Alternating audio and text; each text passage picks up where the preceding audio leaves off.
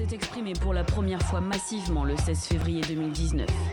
On est à Kerata. en Lebanon is in the grip of unprecedented protests. 1.5 million people, that is a quarter of the population, have taken to the streets over the last five days. Tunisie, un jeune vendeur ambulant s'immolé à Sidi Bouzid. Vous vous en souvenez certainement, un acte qui sera l'événement déclencheur de la révolution et de l'ensemble du printemps arabe. Cet acte, en tout cas, entraînera la chute du président Zinedine. Bonjour et bienvenue sur le Midcast, le podcast qui traite de l'actualité et des enjeux du monde arabe.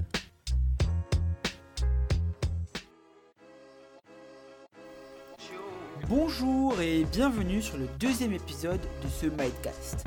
Aujourd'hui au programme du podcast, un entretien avec le célèbre géographe spécialiste de l'Iran, j'ai nommé Monsieur Bernard Ourcade.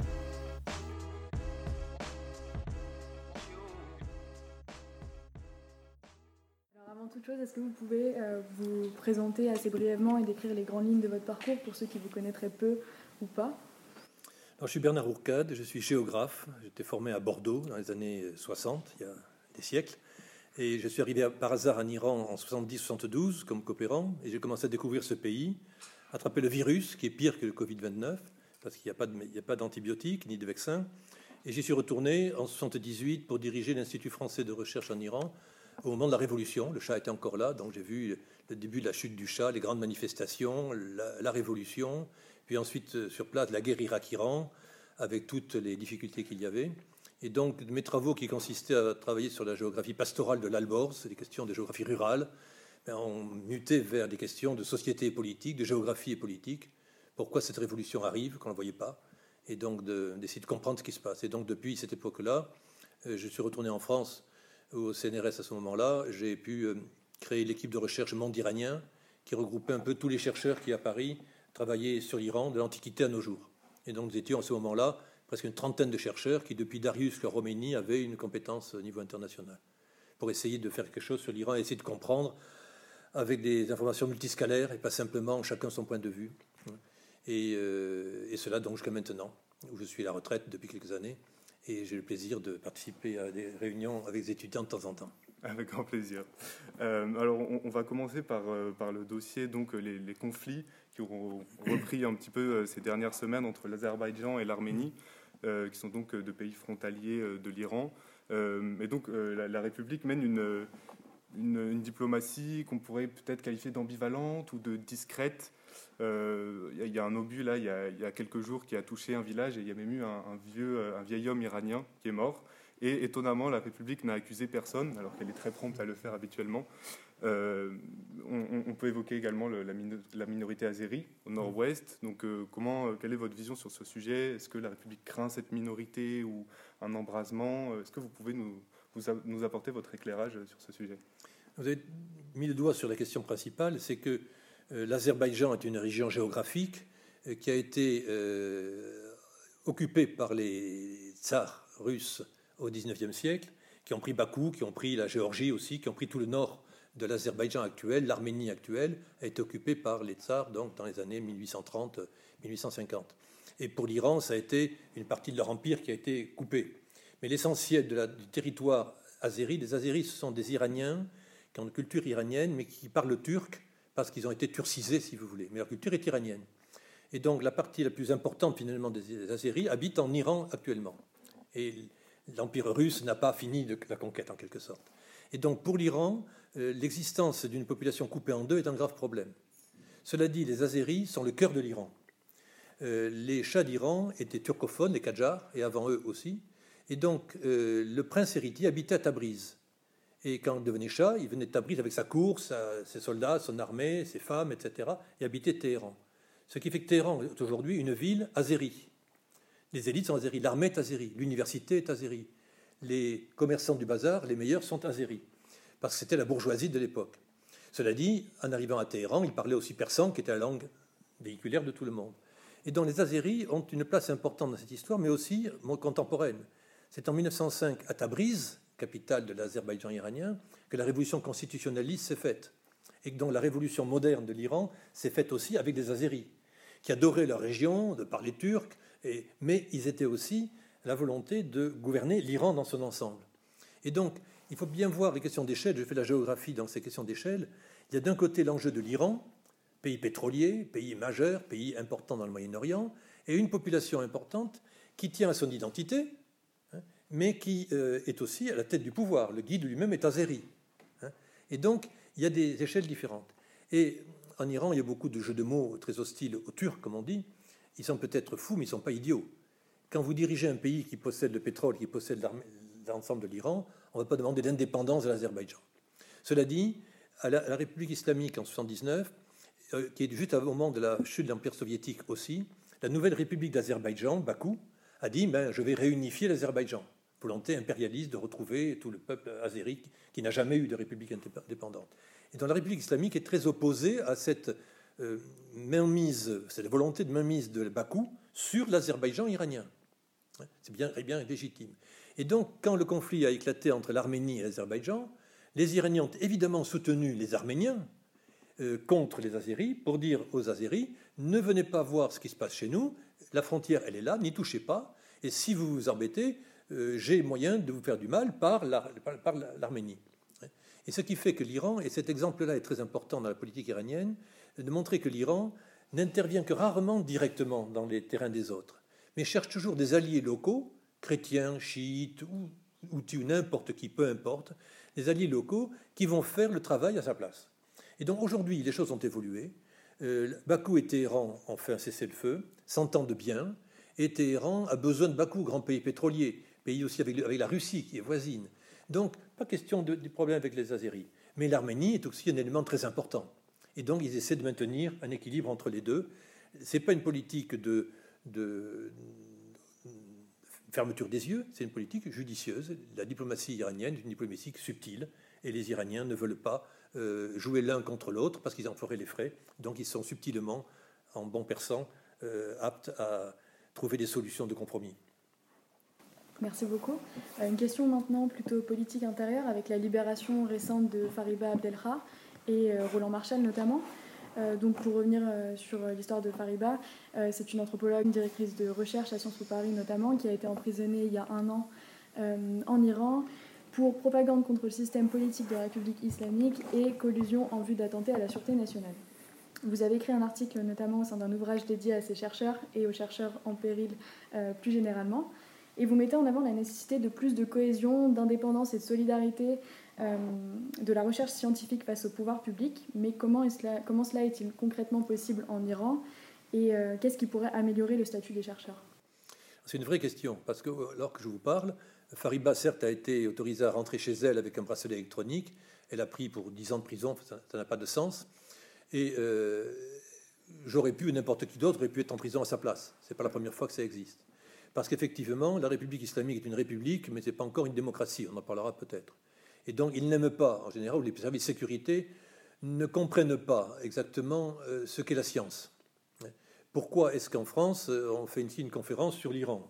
Ça ne vous regarde pas, fait une conférence sur la France, vous n'avez pas besoin de voir ce qui se passe chez les voisins. Et ils ne comprennent pas qu'il y a effectivement des conférences sur l'Iran, mais sur le Brésil, l'Antarctique, l'Autriche, les États-Unis ou d'autres pays du monde. Certains l'ont compris, beaucoup ne le comprennent pas.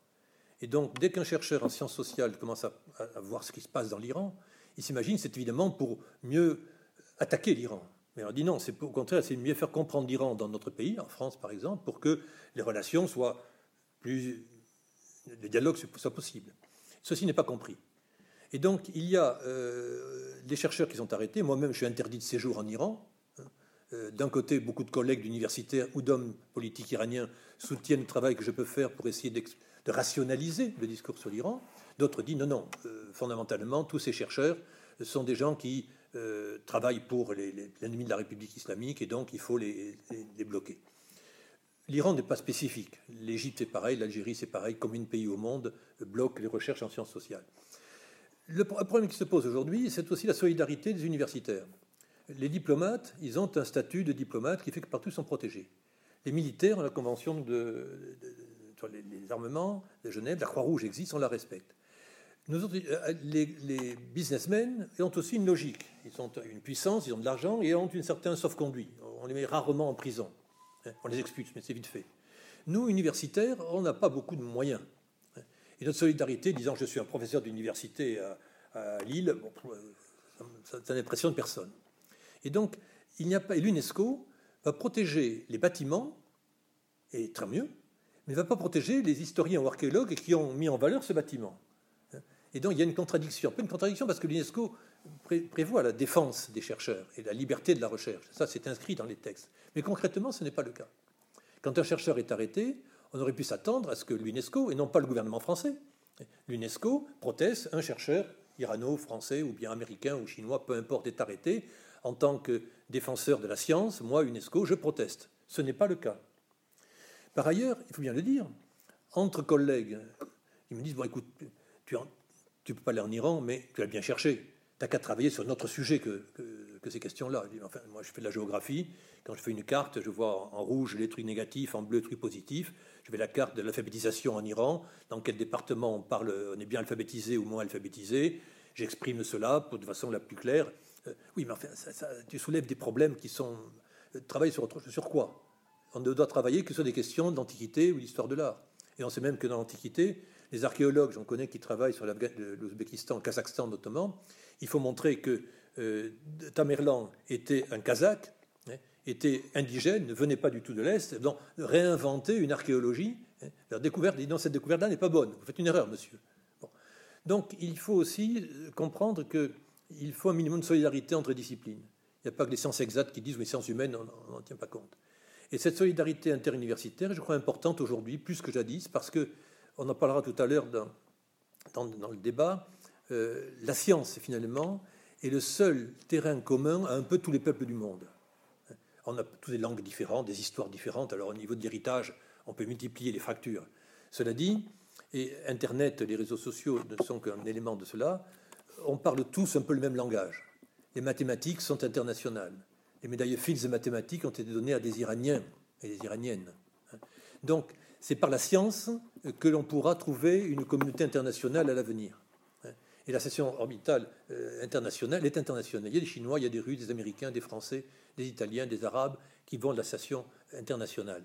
Et c'est ça l'avenir. Et donc, mais c'est un long chemin pour que, effectivement, la communauté universitaire euh, soit un peu plus solidaire et comprenne qu'elle doit se défendre, ou elle doit plutôt montrer ses valeurs pour s'imposer vis-à-vis de pouvoirs politiques qui sont d'une autre époque. Mais ça, c'est un long combat. Merci. Alors les chercheurs ne sont pas les seuls visés par la censure du régime iranien. Certains artistes comme les réalisateurs ou les producteurs de cinéma par exemple le sont aussi. À la lumière de la notoriété internationale d'Abbas Kiarostami mmh. ou de films comme Yalda, La nuit du pardon, je ne sais pas si vous l'avez vu, mmh. c'est un film de Massoud Bakshi qui révèle notamment les réalités d'une justice qui devient spectacle à travers certaines émissions. Ces émissions ont notamment été arrêtées suite à la, suite à la, pardon, à la parution de ce film au cinéma. Euh, donc selon vous, quel rôle peut avoir le cinéma iranien dans les changements sociétaux euh, en Iran? Alors le cinéma iranien est un très bon exemple de euh, justement de la symbiose entre l'anthropologie fondée sur le passé de l'Iran, la culture traditionnelle iranienne, et des modes d'expression plus dynamiques. à l'époque du Shah, un certain nombre de, jeunes euh, iraniens sont allés se former à l'IDEC en France, l'école de cinéma, qui était une très bonne école de cinéma qui a formé toute la nouvelle vague en France, etc.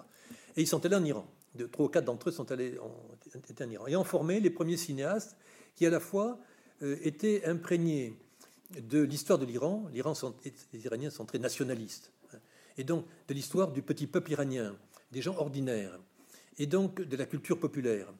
Et donc, avec la musique était populaire, avec leur, façon de s'habiller, leur, accent un peu paysan, de plouc. Mais ils s'intéressaient à cela, mais confrontés à, l'Iran moderne des années 60-70, et donc les cinéastes ont montré justement ces contradictions très banales entre un héritage culturel et puis les dynamiques contemporaines. Mais ces cinéastes ont été arrêtés à l'époque du Shah.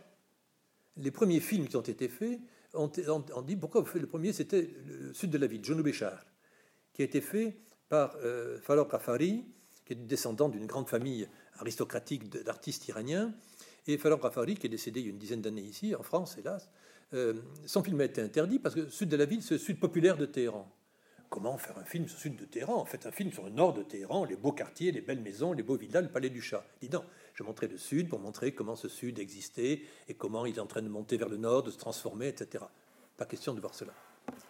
Autre film important, Gov, la vache, la vache montrait, c'est un film remarquable, montrant un paysan d'un village anonyme d'Iran qui avait une vache, il n'est pas très riche, il a une vache, sa vache, pour lui, c'était magnifique, il l'a achetée, il lui donne du lait, c'est, vraiment, il est amoureux de sa vache, il la protège, etc. Et euh, malheureusement, quelqu'un veut lui prendre sa vache. Et donc, il y a toute une, euh, toute une dramaturgie autour de cette paysan et de sa vache. Le film est extrêmement fort pour montrer justement la vie dans un village et, les drames personnels d'un personnage qui veut essayer de sortir de là. Le film a été interdit. On ne peut pas montrer les campagnes, il faut montrer des tracteurs. Donc cette tradition a continué. A continué après la République islamique avec non seulement les gens qui voulaient euh, montrer que l'Iran beau, mais l'Iran qui voulait montrer uniquement les gens qui voulaient montrer l'Iran islamique. Donc tout ce qui n'était pas islamique était éliminé, évidemment. Et donc cela a maintenu la censure, mais les gens étaient habitués. Et c'est là que la guerre Irak-Iran est arrivée. La guerre Irak-Iran a été un tremplin pour les cinéastes. Pourquoi? Parce que comme on ne pouvait faire que des films de propagande sur la guerre victorieuse de l'islam contre les infidèles et les Irakiens, euh, les cinéastes, les jeunes cinéastes, ben, ils ont pris leur caméra, ils sont allés faire des films de guerre, hein, montrant les combats. Mais ils ont appris à faire des films, à faire de vrais films, techniquement parlant. Et c'est mon, collègue et ami Agnès de Victor qui a bien analysé ça, comment les cinéastes de guerre, après la guerre, ont continué à faire des films, hein, mais comme ils étaient dans le système de protégés par les institutions de la République islamique, très islamique, propagande islamique, ils étaient payés par eux. Ils ont continué à faire des films dans ces mêmes institutions, et le directeur de ce centre était quelqu'un de très intelligent qui a protégé ces cinéastes. Lui-même fils d'ayatollah, très, très impliqué dans les institutions, qui a été le, le promoteur des films de guerre, a protégé ces types ensuite pour leur dire bon, faites pas de bêtises, mais allez-y, allez-y. Et donc, il a pu, ils ont permis de faire des films comme cela, qui ont été évidemment interdits, mais exportés clandestinement et obtenir des prix à Cannes ou ailleurs. Et dans ce système-là, c'est maintenu. Et donc, les cinéastes iraniens ont continué ainsi cette longue tradition de montrer la société iranienne telle qu'elle était, avec tous les films que l'on a, Kiarostami étant la, vedette euh, à ce niveau-là, euh, mais aussi comment ces films ont pu rester en Iran. Kiarostami n'a pas été mis en prison. Il y a un rapport de force qui s'établit. Alors certains ont été partis en prison, sont interdits de, tourner, ça on le, sait, mais concrètement, ils continuent de travailler. Parce que, comme on dit souvent, en Iran, il y a liberté d'expression.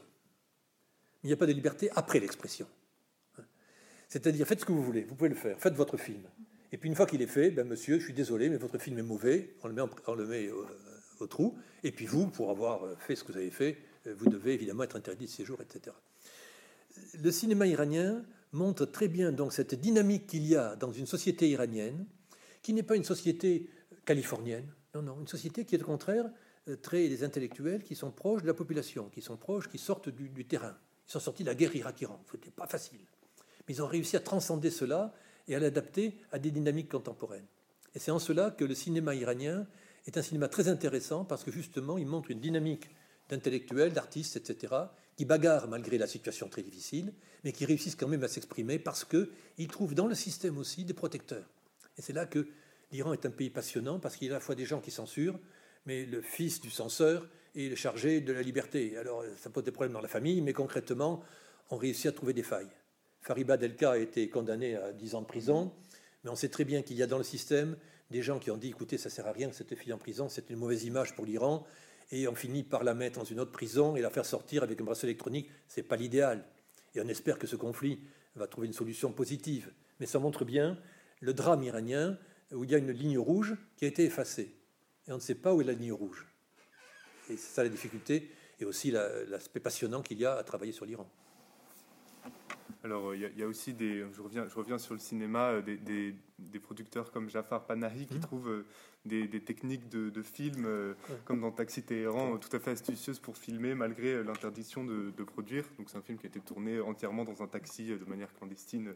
Taxis qui sont d'ailleurs, qui font partie du patrimoine de la ville, d'une certaine manière. Absolument.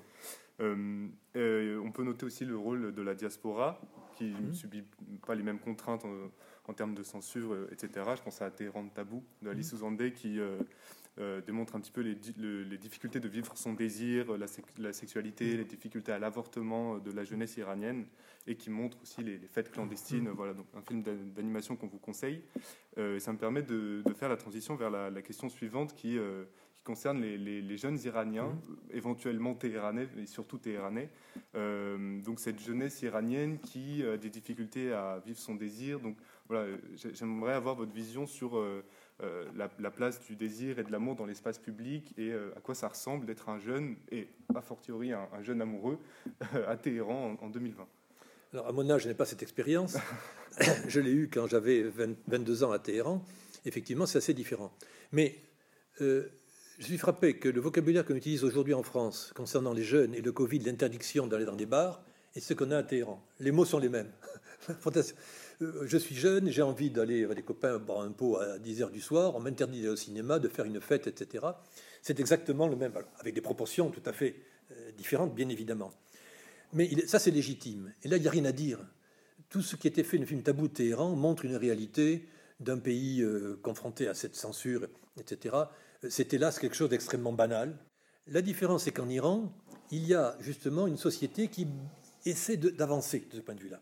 Je vous le disais tout à l'heure, il y a des gens qui censurent, et dans la même famille, il y a des gens qui cherchent la solution pour aller plus loin. Alors, le problème, ce n'est pas les jeunes en Iran.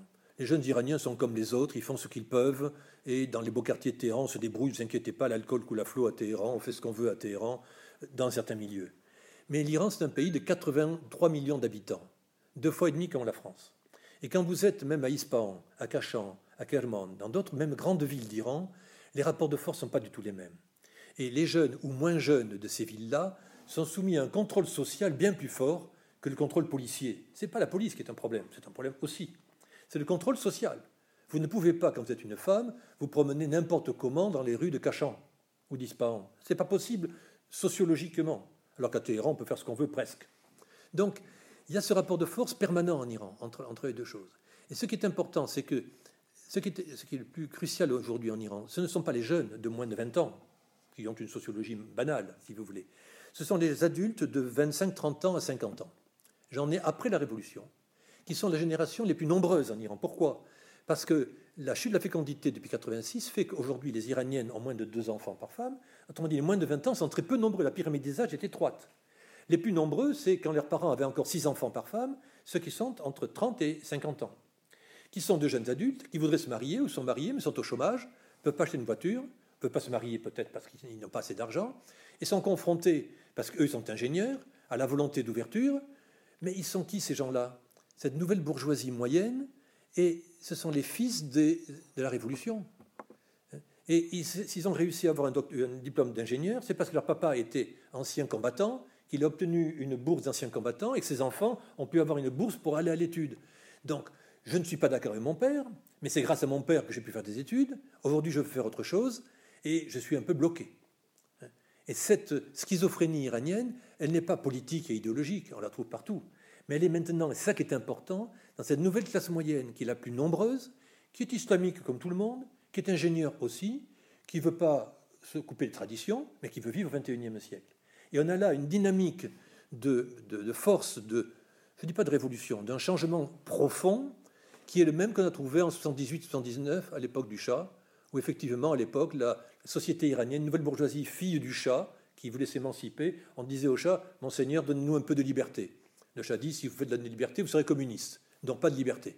Résultat, ça a explosé.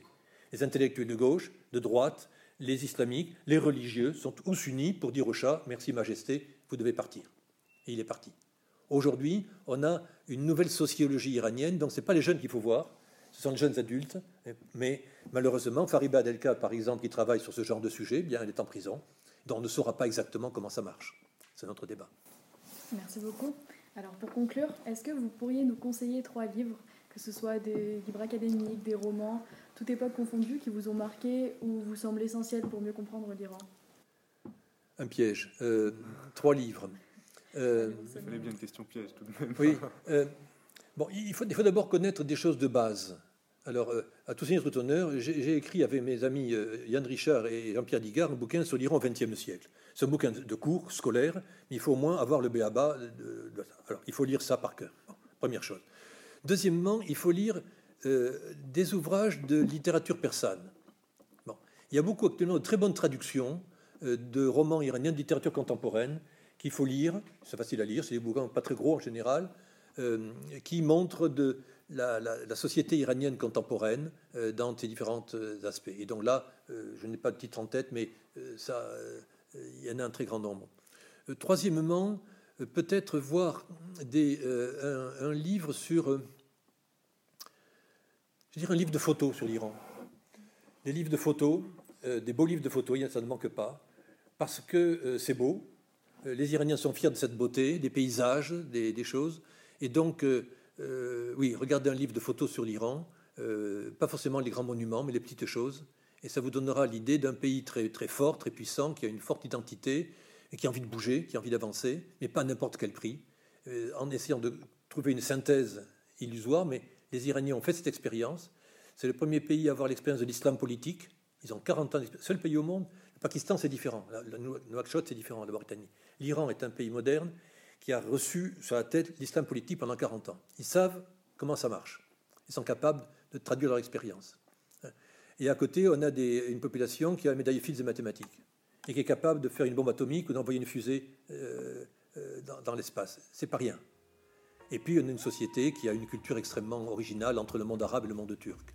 Et donc, tout ça fait que c'est un pays fou mais génial. Voilà, c'est déjà la fin de ce deuxième podcast. Un grand merci à Monsieur Ourcade pour cet échange passionnant. Et quant à nous, on se donne rendez-vous très bientôt.